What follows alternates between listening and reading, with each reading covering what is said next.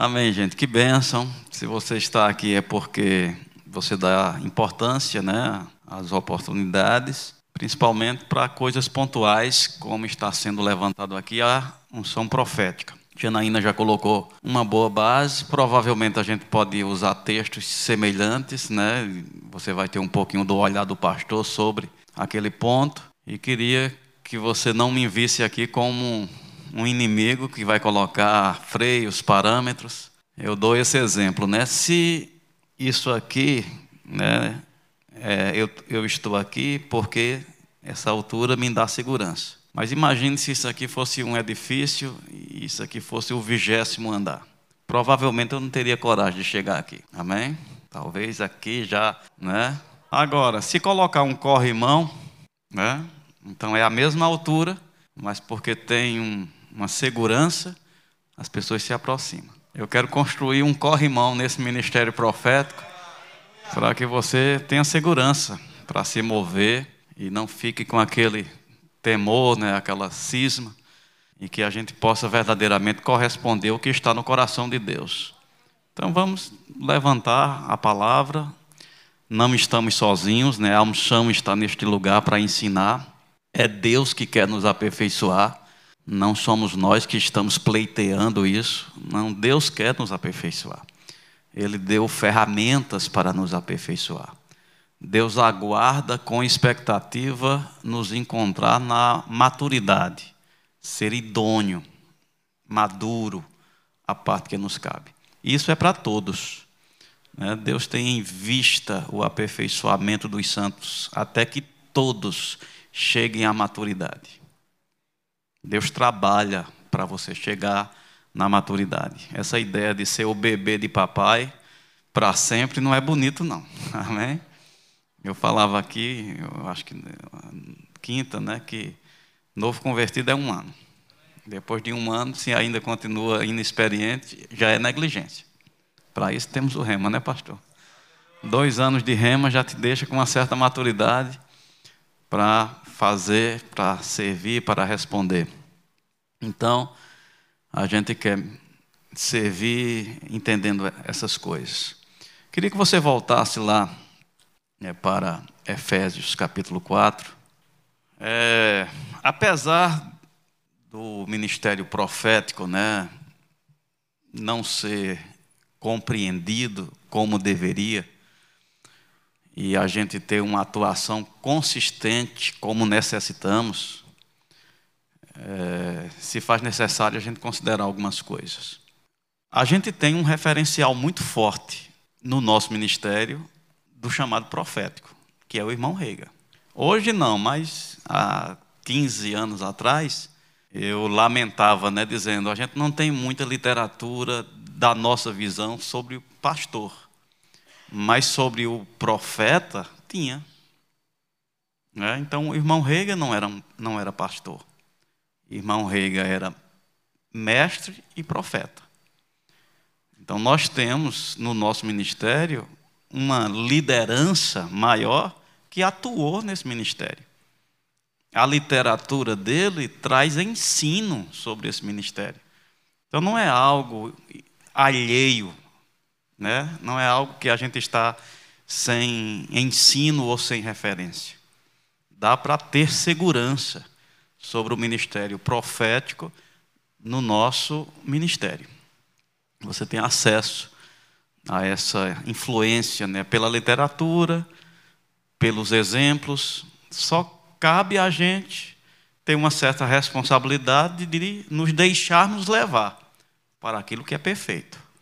Tem muitas vozes, tem, muitos, tem muitas referências, como Jane disse, algumas que você vai olhar de forma positiva e imitar, e outras você vai olhar de forma negativa para evitar.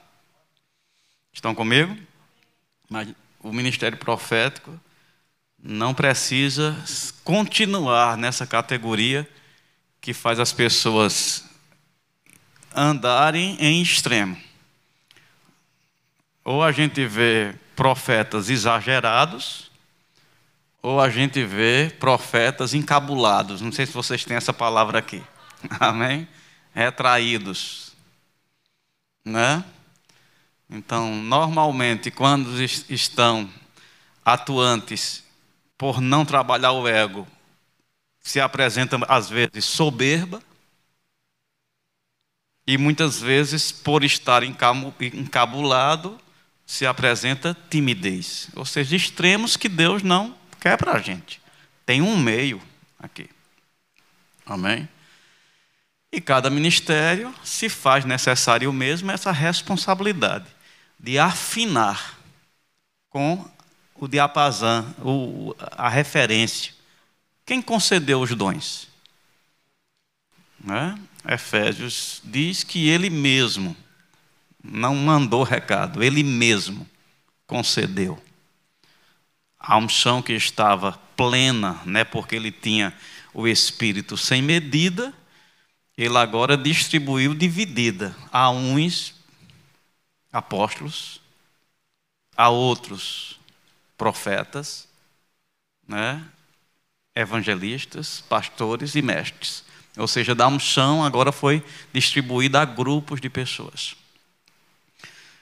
Quando eu ensino sobre o ministério pastoral, eu enfatizo, né, essa questão. Infelizmente, a nossa inexperiência, imaturidade, faz a gente brincar de igreja como se fosse casa de boneca. Amém? O que é uma casa de boneca? É que as mamães são inexperientes. Não é? Já viu menininhas brincando de boneca? Ela faz, ela faz o próprio roteiro. Né? Cada uma é roteirista da história. Quer ser a mãe rica? Amém. E ela, quando é contrariada, a discussão, não, na fala não era para tu dizer isso, não. Na fala era para tu dizer sim, minha senhora. Cada um faz a sua própria história se colocando na vantagem. É assim ou não é? Muitas vezes na igreja a gente não evolui e às vezes a quem nós estamos é, embaixo como referencial foi alguém que também não evoluiu, então a gente está reproduzindo fraqueza. Estão comigo? E vivemos ainda na igreja essa briga dos ministérios, que é imaturidade. Então, quando era para a gente fazer o que a Bíblia diz, né? Sujeitai-vos uns aos outros. A Bíblia diz: procurem é, considerar uns aos outros como superior. É o que a Bíblia fala, né? Não pense de si mesmo além do que convém. Dê honra.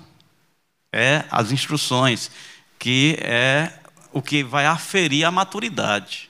Então, como é na igreja, normalmente? Cada ministério se vangloria. Amém? O pastor chama a atenção para si.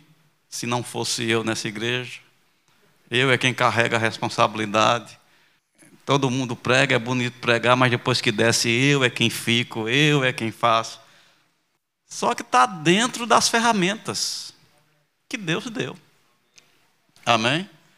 Já o profeta disse: se não fosse a minha sensibilidade de perceber as coisas, fosse esperar o pastor, meu Deus, é carnal, e fica essa briga.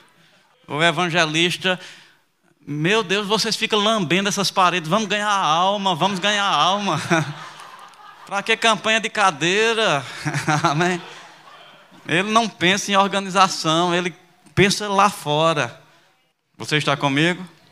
E cada um se vangloriando, diminuindo o outro. Quando era para ser o contrário.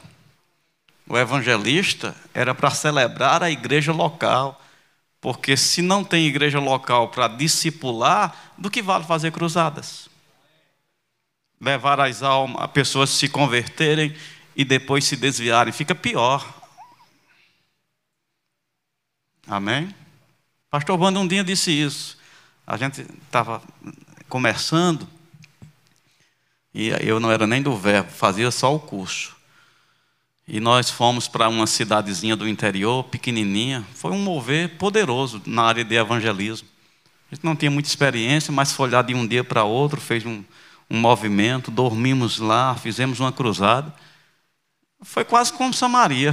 Aquela cidade se converteu quase todo mundo.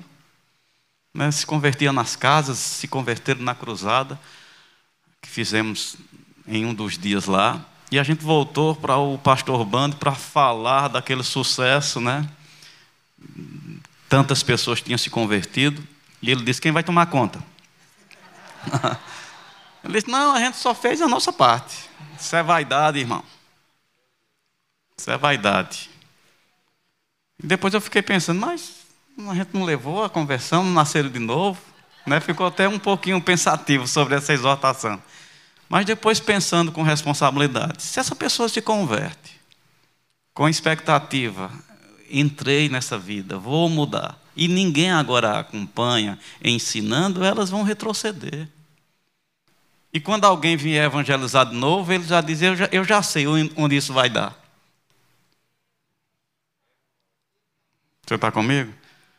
Então, um, evangelista devia celebrar a igreja local, em vez de ser um crítico das reuniões, porque se não organizar, quem quer vir? Amém. Se não tiver um, um departamento infantil, se não tiver uma igreja organizada, um som bom, uma iluminação boa, quem quer vir? Então o pastor faz um excelente trabalho. E era assim que um evangelista devia olhar. Amém? Em vez do pastor criticar o profeta, é estranho demais. Eu gosto das coisas mais calmas, né? sem tanta coisa estranha. Devia celebrar por essa sensibilidade, esse, essa capacidade de ver lá na frente e poder trazer comunicações privilegiadas do ponto aqui, ó. Celebrar isso. Por outro lado, o profeta celebrar essa estabilidade para que ele, ele tenha um lugar onde expor o dom, manifestar dentro desse, desse cuidado. Então, se a gente amadurecer na nossa atuação como igreja, eu digo fica melhor. E deixar de brincar de casa de boneca. Amém? Fazendo o próprio roteiro, e cada um pensa de si mesmo, pessoas ofendidas né, por não ser aceitas, e nós vamos falar sobre isso. Tudo bem? Vão me amar ainda? É só zelo, amém? É só cuidado. Quando eu terminar esses dias aqui, eu quero que você esteja animado para o profético. Eu não quero deixar ninguém com medo ou tímido. Amém? Um bota fogo e outro joga água. Não. então, indo lá para Efésios, capítulo 4, versículo 11, diz: Ele mesmo concedeu uns para apóstolos, outros para profetas, outros para evangelistas e outros para pastores e mestres. Então, o ministério profético é um dos cinco dons ministeriais. A gente precisa entender isso. Não é uma atuação esporádica, faz parte de um grupo que a Bíblia reconhece como ministros, amém? Dos cinco dons ministeriais. Queria que você fosse para 1 Timóteo, capítulo 3. Aleluia. E diz aqui: se alguém aspira o episcopado, excelente obra almeja. Eu gosto de substituir a palavra episcopado por ministério. Se alguém deseja o ministério, a vida ministerial dos cinco dons, excelente obra almeja. Agora, é necessário, portanto, então não é só almejar, tem condições a serem correspondidas. É necessário, portanto, eu incluo o profeta aqui. Amém? Então fala do caráter, mas eu quero destacar esse ponto. Versículo 6. Não seja neófito, para não suceder que incorra na condenação do diabo. Pelo contrário, é necessário que ele tenha um bom testemunho. Ficar no versículo 6 mesmo. Não seja neófito. O que quer dizer neófito? Novo, inexperiente. E ouvimos aqui, não no seminário, com respeito ao tempo, já era para ser, mas não é ainda. Porque não é, é inexperiente. Não é o tempo que determina que uma pessoa é experiente.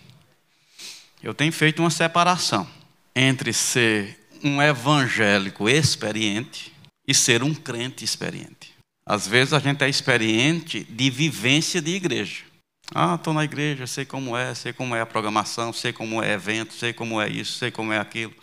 A gente tem experiência de vivência de igreja. Mas o texto lá diz inexperientes na palavra. Então tem muita gente com uma experiência bem sólida de igreja, mas inexperiente na palavra. Amém? Inexperiente na palavra. Então a Bíblia conta crescimento espiritual com experiência na palavra. Estão comigo? E a gente precisa resolver isso, porque muitos são religiosos. A religião nos ensinou a vir à igreja, mas a religião não nos qualificou no sentido assim de do vir à igreja ser proveitoso receber de Deus. Então, a tradição religiosa traz as pessoas à igreja. E elas vêm para a igreja querendo cumprir uma obrigação, mas elas não estão aberta, abertas para o novo. Elas não estão com expectativa de receber, elas estão ali para cumprir uma obrigação. E é aquilo que Jesus disse: é a terra à beira do caminho, que a semente cai, os pássaros comem e a vida continua sem nascer nada. Estão comigo? Então, experiência na palavra. O que quer dizer isso? Operoso praticante. São pessoas que colocam em prática o que têm ouvido da parte de Deus. Então, vai tendo experiência, sendo experientes na palavra. Se faz necessário. Então, não pode ser neófito, pessoas inexperientes. Com que eu quero dizer isso? O ministério profético é um dos cinco dons ministeriais. E assim como um pastor não pode ser levantado na atuação ou reconhecido como pastor enquanto é inexperiente, o ofício profético também não, não vai ser reconhecido enquanto for inexperiente. Estão comigo?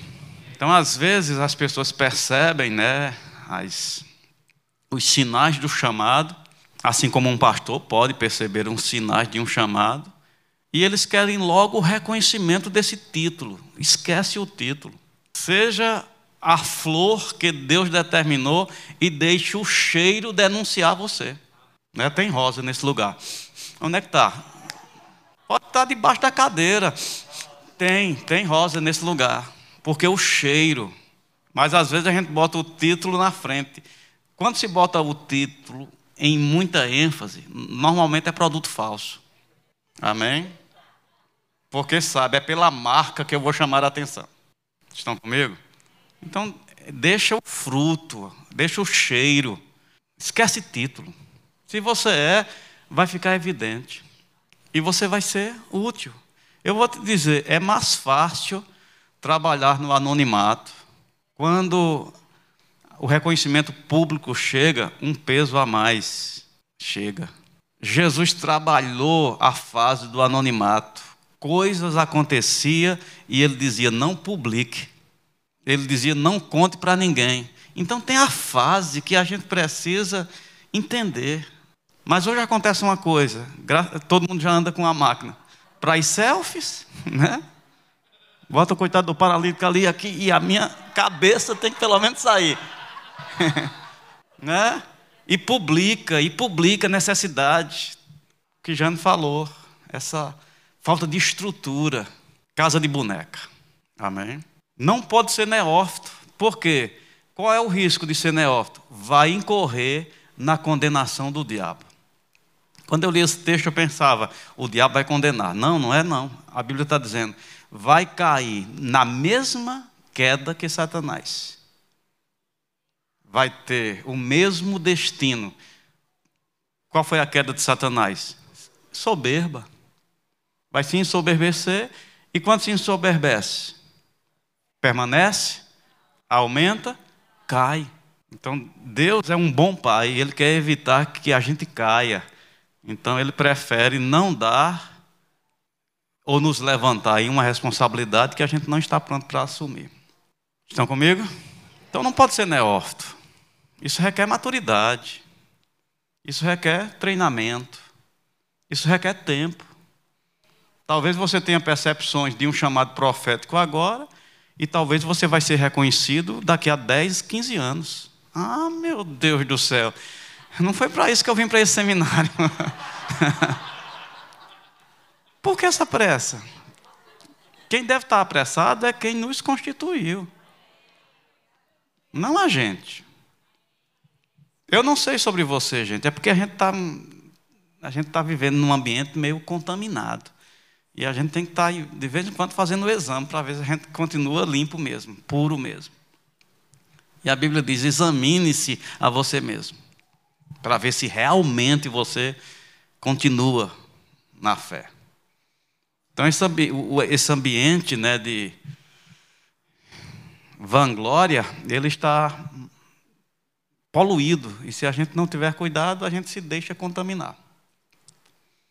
Essa necessidade né, de guardar o coração e não permitir essa ansiedade, que tem que ser logo, tem que ser. Não, quem nos chamou determina.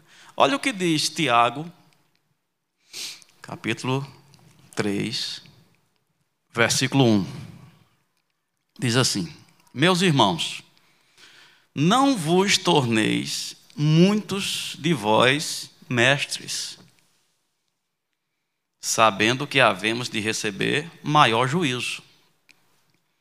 A Bíblia está dizendo: olha, não fique desejando, né, almejando se tornar influente, influência, ser mestre, sabendo que essas responsabilidades vai trazer um nível de cobrança. A Bíblia está mandando ter cuidado então, o que é o normal no reino de Deus? É, a gente está aberto para o que Deus nos chamou, sem deixar essa contaminação do mundo influenciar a nossa vida com essa ideia de grandeza, quem é maior. Amém? Os discípulos evidenciaram, então isso é uma coisa comum, não aceitável, mas é um tipo de, de gripe que sempre está se repetindo.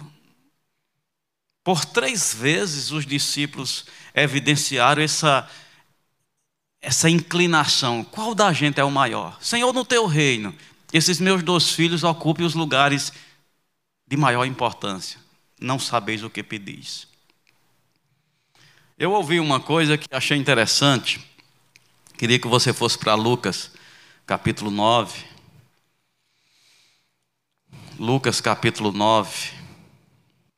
Estão comigo? Diz, eu vou ler aqui, versículo 40. Lucas 9, versículo 40. Roguei a teus discípulos que o expelissem, mas eles não puderam. Isso fala de um jovem possesso que o pai trouxe Jesus não estava no momento, ele estava no Monte da Transfiguração, só é, dez, é, é, nove né, dos, dos apóstolos estavam, três estavam com Jesus, e esses nove que representavam a igreja, o pai chegou com uma necessidade e eles não puderam atender. Agora eu te pergunto: é comum não poder? É normal não poder chegar situações e a gente não pôde. Há uma necessidade, mas a gente não pôde. Porque a gente pode olhar de forma crítica para esses nove, mas eu te digo, tem muita coisa que a gente não está podendo. Tem muitos pais de filhos com necessidades e eles vêm e voltam e, e, com essa reclamação, eu levei, mas eles não puderam. Amém? Ou não? Eu levei, mas eles não puderam. Eu levei, mas eles não puderam. É normal não poder? Isso faz parte mesmo? Está dentro do que Deus organizou? Não, porque senão Jesus não teria levantado a voz com essa, essa declaração: ó oh, geração incrédula e perversa. Até quando eu vou estar com vocês e vou suportar? Ou seja, tem uma deficiência aqui, tem uma negligência aqui. Esse não poder era consequência né, de, de uma falta, de uma não estrutura. Eu lamento sobre os dias de hoje muitas coisas que Deus não está podendo realizar por causa da limitação que nós oferecemos a Deus em ser inexperiente. Então pessoas vêm e voltam, não puderam. Não puderam. Mas não é o normal. Ah, é porque é os dias de hoje mesmo. Não, é porque Deus está irado. Tem várias explicações. Mas nenhuma delas é a verdadeira. A verdadeira seria dizer: infelizmente, a gente tem negligenciado. A gente não tem é, sido responsável de voltar um, um segundo olhar para a lista, para ver o que está faltando. E não ficar dando justificativa. Eles não puderam. Mas é, Scott Weber falou uma coisa que eu achei interessante. Ele perguntou por que não puderam. Normalmente, por gerações, a gente deu ênfase. É porque esse tipo de demônio só sai com jejum e oração. Você está comigo? Só sai com. Não foi isso que Jesus quis dar ênfase. Ele disse: ó, geração incrédula. Esse tipo de demônio não vai sair quando perversidade. Incredulidade é perversidade contra Deus. Quando a gente está num nível de fé baixo, que abrimos para outra fala, isso é perversidade. Isso é, é aderir ao inimigo. Qual o pai que quer ser o filho ouvindo o inimigo? O inimigo diz: Teu pai não presta, não. Teu pai não paga as contas, teu pai me enganou. E o filho deixa de ouvir o pai. Conta aí tua história.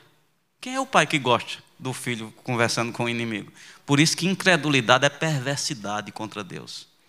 Incredulidade é você emprestar o seu ouvido para ouvir coisas contrárias a Deus, tendo a tua atenção. Amém? Diga incredulidade é eu emprestar o meu ouvido para ouvir contra... coisas contrárias a Deus, tendo a minha atenção. Então, quando a gente dá essa atenção ao ponto de dar um, um crédito, um pouco de possibilidade de ter verdade ali, incredulidade. E a Bíblia chama de perversidade. Não tenha um coração mau e perverso de incredulidade que afaste você de Deus. Estão comigo? Aí Scott Webb falou: qual, qual era a razão desse povo não poder? Porque não é comum não poder. Ah, porque não jejuaram, porque não oraram. Ele disse: Não, eu quero levar vocês para outra observação. Versículo 46. Quando Jesus saiu daquele ambiente, Jesus fez essa pergunta. É... Levantou-se entre eles uma discussão. É, é isso mesmo, mas eu, deixa eu ver aqui em Marcos. Vai para Marcos, por favor, capítulo 19. É o mesmo fato, mas aqui tem o que eu quero destacar. Marcos, capítulo 9, versículo 33. Diz assim: Tendo eles partido para Cafarnaum, estando ele em casa, interrogou os discípulos: De que é que discorreis no caminho? Jesus perguntou: O que vocês vinham conversando no caminho? Mas eles guardavam silêncio, porque pelo caminho eles haviam discutido o quê? Amém. Qual deles era o maior? E Scott Webb fez essa relação. Será se a razão deles não poderem expulsar aquele demônio é porque eles mantinham a cabeça nessa coisa de grandeza segundo o mundo, que faz com que a gente fique se comparando, se medindo, fazendo para ver se pontuamos. Amém? Muitas vezes a razão de coisas mais consistentes não está operando no profético, já que é o nosso assunto, é porque a gente insiste em ser neófito, inexperiente.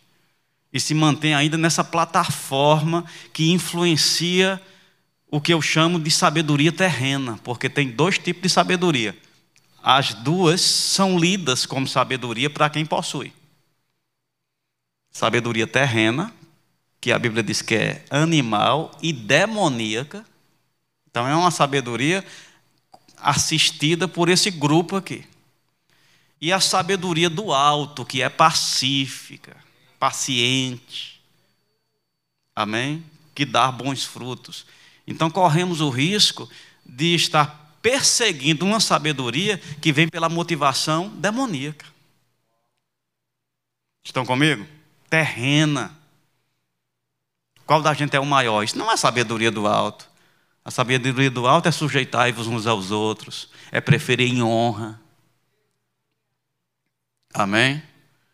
Que é características de maturidade. Então, que vinha conversando pelo caminho, e eles, eita, fomos descobertos. Amém? E não era uma coisa elogiável, porque eles não queriam falar. No caminho vinha discutindo de novo, porque Jesus já tinha ensinado. Eles falaram isso três vezes. Três ocasiões diferentes. Então era uma tendênciazinha mesmo. Que vinha conversando qual deles era o maior. Com esse tipo de conversa, você está pronto para fazer as obras de Deus? Não, vai se deparar com situações que você não pode. Por que não pode? É porque não era para poder mesmo? Ou porque se apresenta incapaz? Se apresenta incapaz. Eu falava nesses dias, tem sido raro as manifestações do Espírito na igreja. Talvez numa congregação tem mais, mas no geral, na igreja, quase que a gente precisa fazer aquele tipo de como é aquele que as empresas fazem para apresentar seus produtos? Workshop? É? Quase que a gente tem que fazer para poder trazer as crianças do departamento infantil para elas verem, oh, isso é uma palavra do conhecimento, raro, isso era no tempo de vovô e vovó. Amém? Era assim, ó. Porque elas não têm tido a influência das nossas vidas como pais, de ver a gente fluindo nos dons em casa de ser comum na igreja os dons. Não é porque é raro mesmo, é porque nesse dia está prescrito mesmo, que é para ser raro. Não. Ó oh, geração incrédula e perversa, até quando eu vou suportar isso? Porque não está acontecendo. Porque a gente insiste em brincar de casa de boneca, cada um com seu roteiro. Amém. Quando eu for lá em cima, todo mundo diz: Glória a Deus, está no roteiro aqui, glória a Deus, aleluia, todo mundo grita. Se não gritar, não binco mais. Casa de boneca. Estamos prontos? Não, gente. Ser ministro do Evangelho carrega muito poder, muita glória, muita graça. Se não, não tiver uma estrutura de sustentação, vai cair na condenação do diabo. Deus nos poupa não nos levantando nesse nível, porque senão seria grande a queda. Na verdade, o que a gente pode, pode ser livramento. Estão comigo? Estão ficando animados para o profético? Eu estou botando o corre-mão, amém? Para te dar a segurança de você chegar, se mover. Tem que corrigir isso, ou então não vai dar certo. A gente vai ter aparência de piedade mas não vai ter o poder que realiza mesmo, amém? Então, se faz necessário entender, identificar e de Deus não se zomba. Não é o que outros vão pensar. Você tem que focar o que Deus pensa. Qual o diagnóstico de Deus? Mesmo que pense, o que me importa é o que Deus pensa. Porque é Deus que dá o crescimento. É Deus que aprova. É Deus que diz o amém. E é Ele que concede. Então, se quer ter sucesso com Deus, foca mais o que Deus pensa sobre isso. Estão comigo? Então a gente percebe estas coisas. O ministério profético, a gente vê como Janaína falou em Atos dos Apóstolos, nós não temos muito, muitas citações de profetas, mas fala de grupos de profetas. Queria que você abrisse em, em Atos capítulo 11. Então, se tinha um grupo, graças a Deus, devia ser uma conferência. Amém. Aleluia, já tinha respaldo bíblico para fazer, amém? Versículo, capítulo 11, versículo 27. Diz: Naquele dia desceram alguns profetas de Jerusalém para Antioquia. Alguns profetas, diga alguns profetas. Apresentando-se um deles chamado Ágabo. Janaína fez citação e é aqui que ele vai profetizar sobre a fome. Então tinha um grupo de profetas. Atos capítulo 13 diz que também havia profetas no plural e mestres, e cita alguns. Então era um ministério né, que tinha esse reconhecimento e tinha essa atuação muito presente nos dias da igreja no seu início com atuação reconhecida, como Jana citou sobre Paulo, respeitando e acolhendo aquela, aquela instrução vinda pelo ministério profético. Estão comigo? Então, grupos é, identificados né, como profeta. Queria que você fosse para Atos capítulo 21, versículo 8. Atos 21, 8 diz: No dia seguinte partimos e fomos para Cesareia. E, entrando na casa de Filipe, o evangelista, que era um dos sete, dos sete, os diáconos, lá de Atos 6, ficamos com ele. Tinha ele quatro filhas, donzelas, que profetizavam. Diga comigo, que profetizavam. Demorando-nos ali alguns dias, desceu da Judéia um profeta chamada Ágabo. Então a gente tem aqui uma separação. As filhas de Filipe não foram chamadas de profetisas, mas de que profetizavam. Mas logo em seguida, não disse que chegou um certo Ágabo que profetizava, chamou ele de profeta. Então, profeta é um ofício ministerial. Profetizar é uma atuação em um dos dons que Janaína leu aqui. Qualquer crente pode profetizar, mas nem todo crente é profeta. Então não é porque a gente profetiza, ah, eu sou profeta. Tem muita gente maculando por inexperiência. Então, o ministério profético ele está um pouco desgastado, porque pessoas assumem muito cedo esse título de profeta. Quando, na verdade, isso só pode vir na maturidade, e é por um reconhecimento. Amém? Não deixa qualquer pessoa ser quem vai aferir e reconhecer. Deus vai usar as autoridades para isso. Então leva tempo para uma pessoa ser levantada no ministério profético. Se ela se autopromove antes do tempo, talvez seja nessa fase neófita e vai dar problema, porque uma das possibilidades é incorrer na condenação do diabo, ficar orgulhoso. Orgulho se estabelecer, o ego inflar. Então não tem que correr atrás disso. Serve a Deus. Não, pastor, mas as minhas profecias é com palavra de conhecimento. Qual é o problema? Amém? Vai servindo. Você não tem que parar. Não, eu só vou daqui para frente se me der o título. Se não me der, eu também não faço mais. Vou para casa, não quero brincar mais. Amém? É assim? Não, ser achado idôneo. Deus trabalha para a nossa maturidade. Deus dá ferramentas para a gente crescer. Então, mesmo que você perceba que não há um, uma tendência, não, não tem que se auto-intitular profeta. Não traz esse peso sobre você antes do tempo.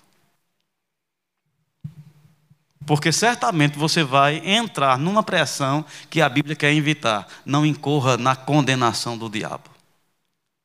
Até aí está tudo bem? Glória a Deus. Eu acho que as inscrições Estão comigo? Então, tinha filhas profetisas, mas chegou Ágabo, que era profeta. Então, ser profeta é um dom ministerial que se faz necessário maturidade, tempo, treinamento, qualificação. É chamado desde o ventre, mas se faz necessário esse aperfeiçoamento até que todos cheguem à perfeita varonilidade e para poder desempenhar as funções.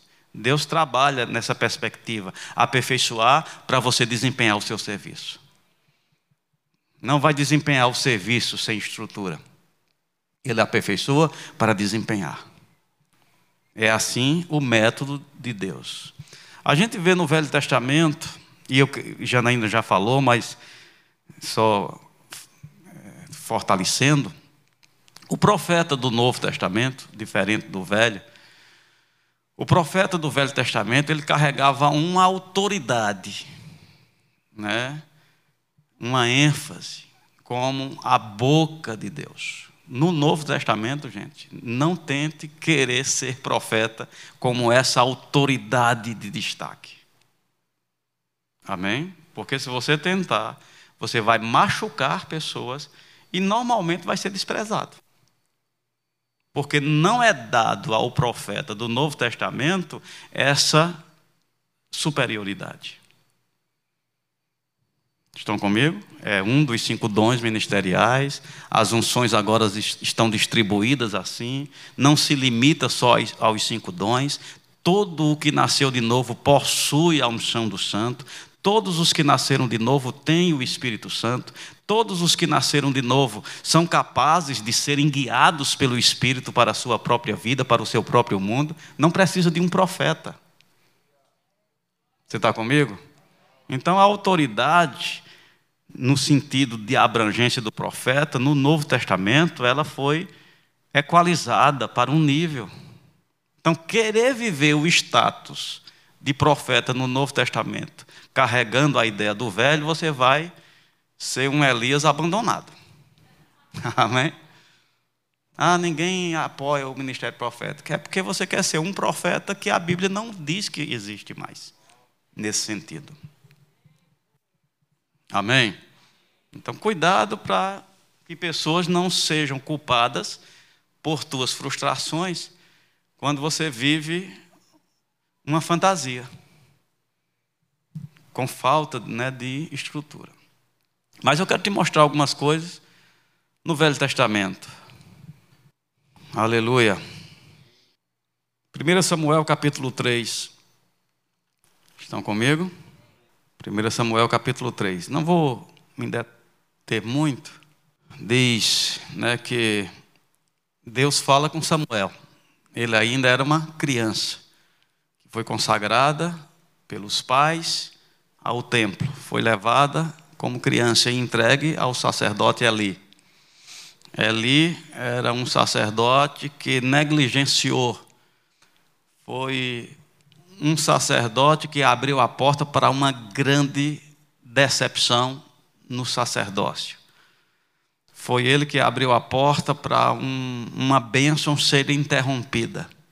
Deus falou acerca né, da casa de, de, de Levi mesmo, do sacerdócio, que nunca ia se apartar daquela casa. Mas quando chegou em Eli, Deus disse isso. Eu disse que nunca, mas longe de mim, isso. Porque aos que me honram, honrarei. Os que me desprezam serão desmerecidos. E em Eli, essa bênção foi interrompida. Imagine. Quem trouxe essa bênção? Um homem zeloso não tinha essa bênção. Isso foi um extra de Deus. Não tinha essa bênção. Como foi que ela foi implementada? Disse que o, o, o povo de Israel estava vivendo uma apostasia tão grave que as pessoas estavam desrespeitando na cara as leis. E disse que um homem pegou um, uma prostituta, uma mulher da, do, do, da, que não era das filhas de Israel, trouxe, passou na frente da tenda, amém, lugar de reverência, de santidade, diante de Moisés e Arão, levou ela para a tenda para ter relação. Quando o sacerdote viu isso, um, um, zelo, a Bíblia diz: o zelo do Senhor veio sobre ele. E ele entrou naquela tenda e matou os dois, pelo zelo, repudiando aquela irreverência. E diz que Deus disse daquele sacerdote: Porque eu vi nele o zelo, eu declaro que a bênção dele vai estar sobre a sua família. Sacerdócio perpétuo está sobre essa família agora.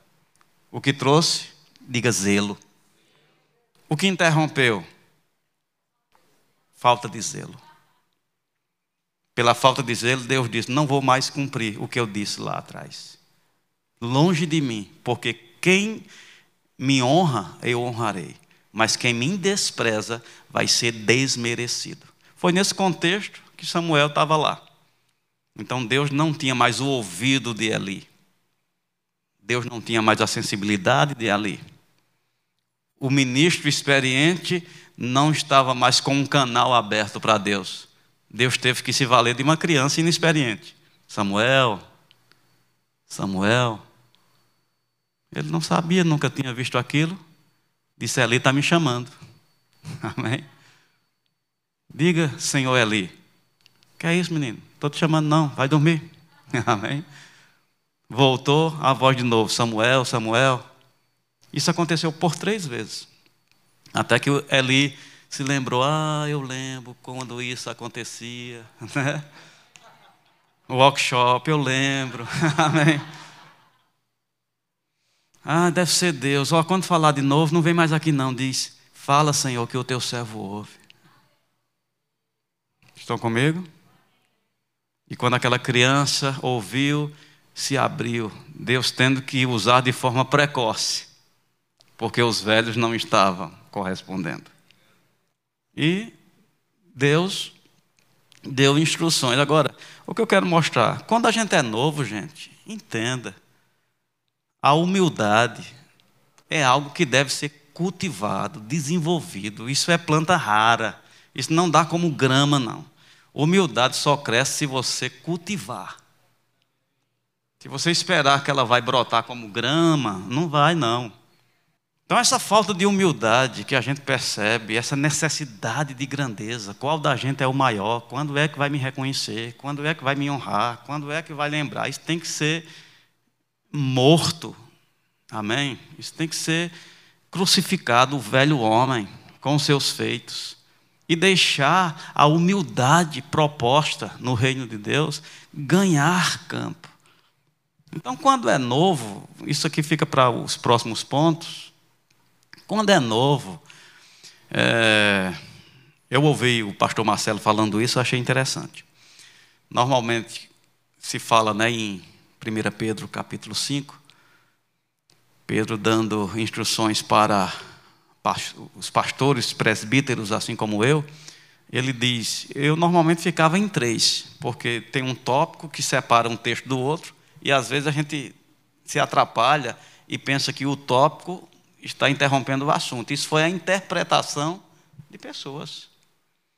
E lá tem as três coisas, né? Falando, olha, é, não seja por é, voz como eu, se deseja o episcopal, é, é, a vocês presbítero como eu, vamos lá para a gente ler na sequência direitinho não ser, seja por da ganância, não por constrangimento. 1 Pedro capítulo 5. É, 1 Pedro capítulo 5. Versículo 5: Rogo-vos aos presbíteros, eu, presbítero com eles, pastoreai o rebanho que há entre vós, não por constrangimento, nem mais espontaneamente, nem por sorte da ganância, nem como dominadores. Advertência, olha, não queira que a base do seu ministério seja em cima disso. Constrangimento, sorte da ganância ou dominadores. Eu terminava aí.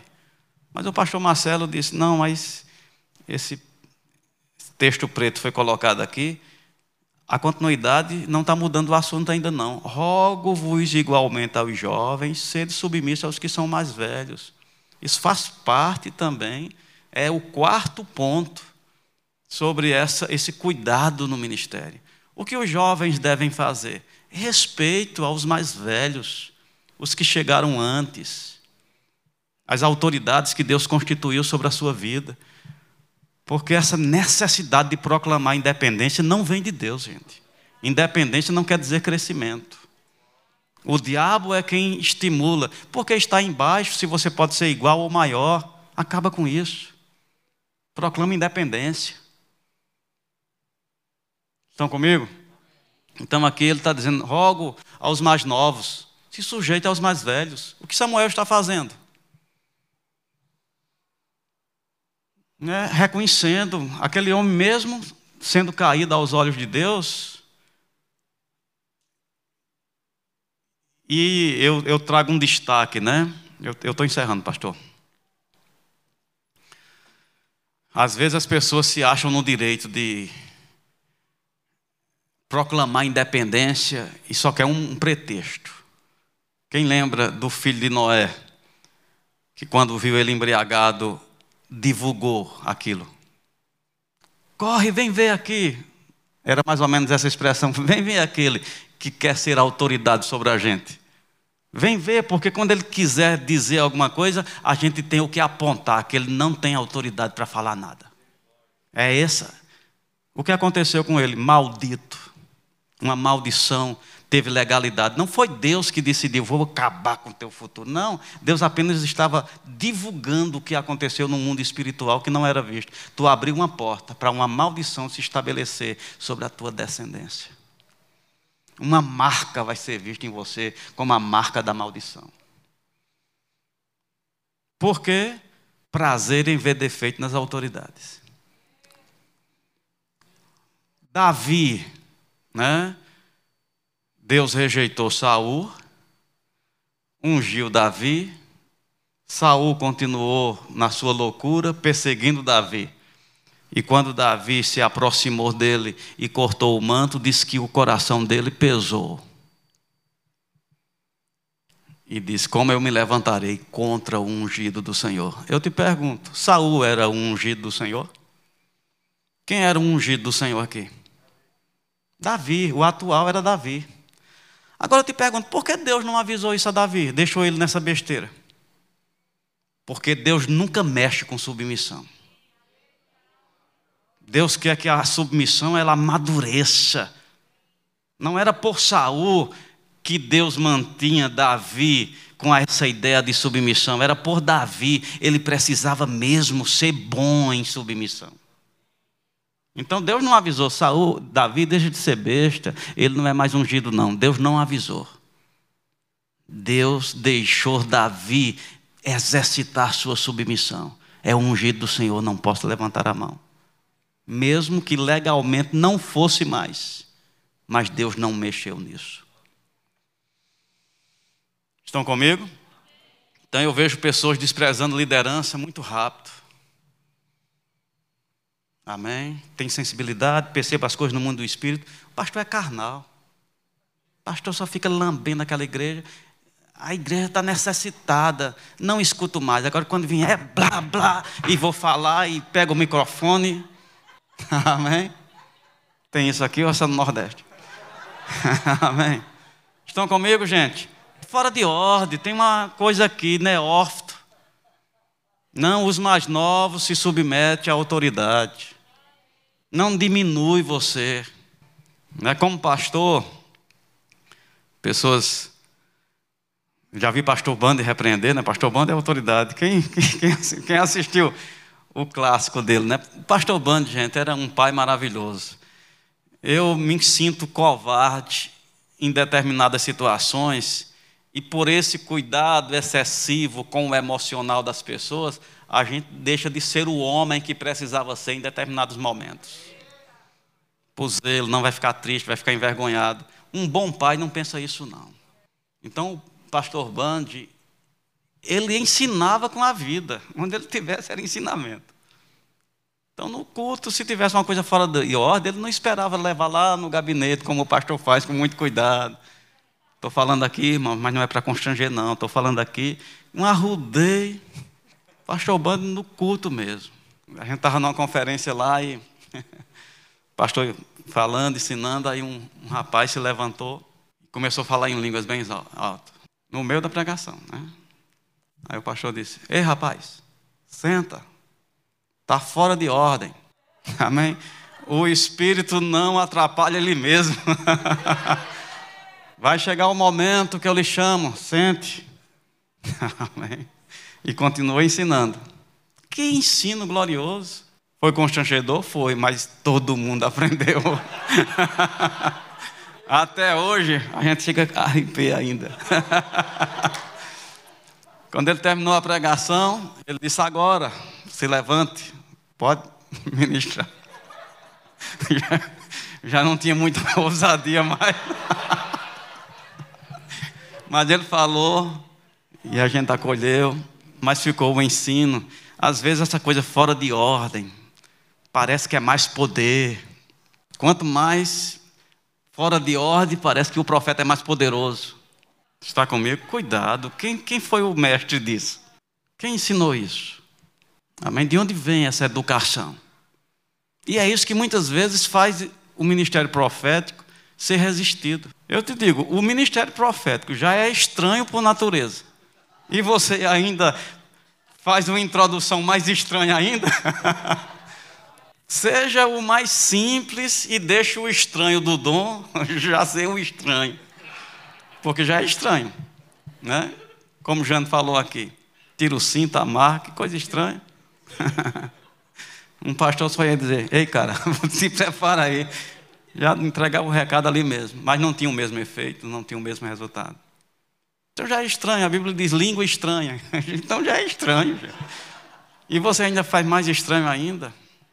Estão comigo? E é isso que muitas vezes cria essa resistência. Então, qual é a instrução que a gente dá? Os mais novos se sujeitem aos mais velhos. Até você ganhar o reconhecimento de um profeta maduro, você vai estar debaixo de, de observação.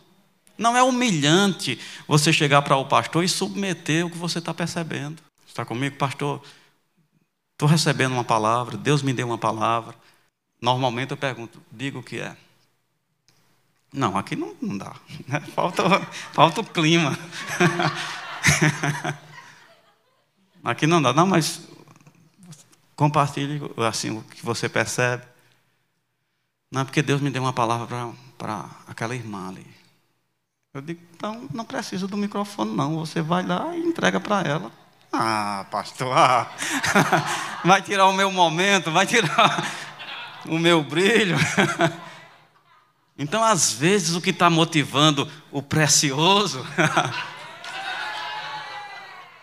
não é mesmo obedecer a Deus, mas obedecer a Deus não é com classe, né?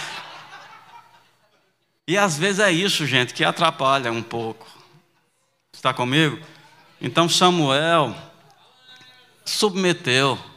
Depois o profeta diz: Fala o que Deus te disse, com respeito, era sobre a autoridade dele que Deus disse: Eu estou reprovando ele. Mas não houve desprezo no coração, houve respeito, cuidado em dizer, em como dizer.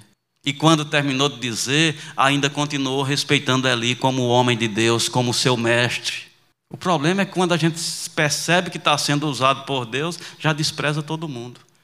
E a sorte da ganância já se estabelece. E agora a gente é não escuta mais ninguém, não escuta de qualquer um. Tem que ser um profeta maior do que eu para me ouvir. Pastor, não sabe o que é isso, né? Aí tem o WhatsApp dos profetas para se consultar.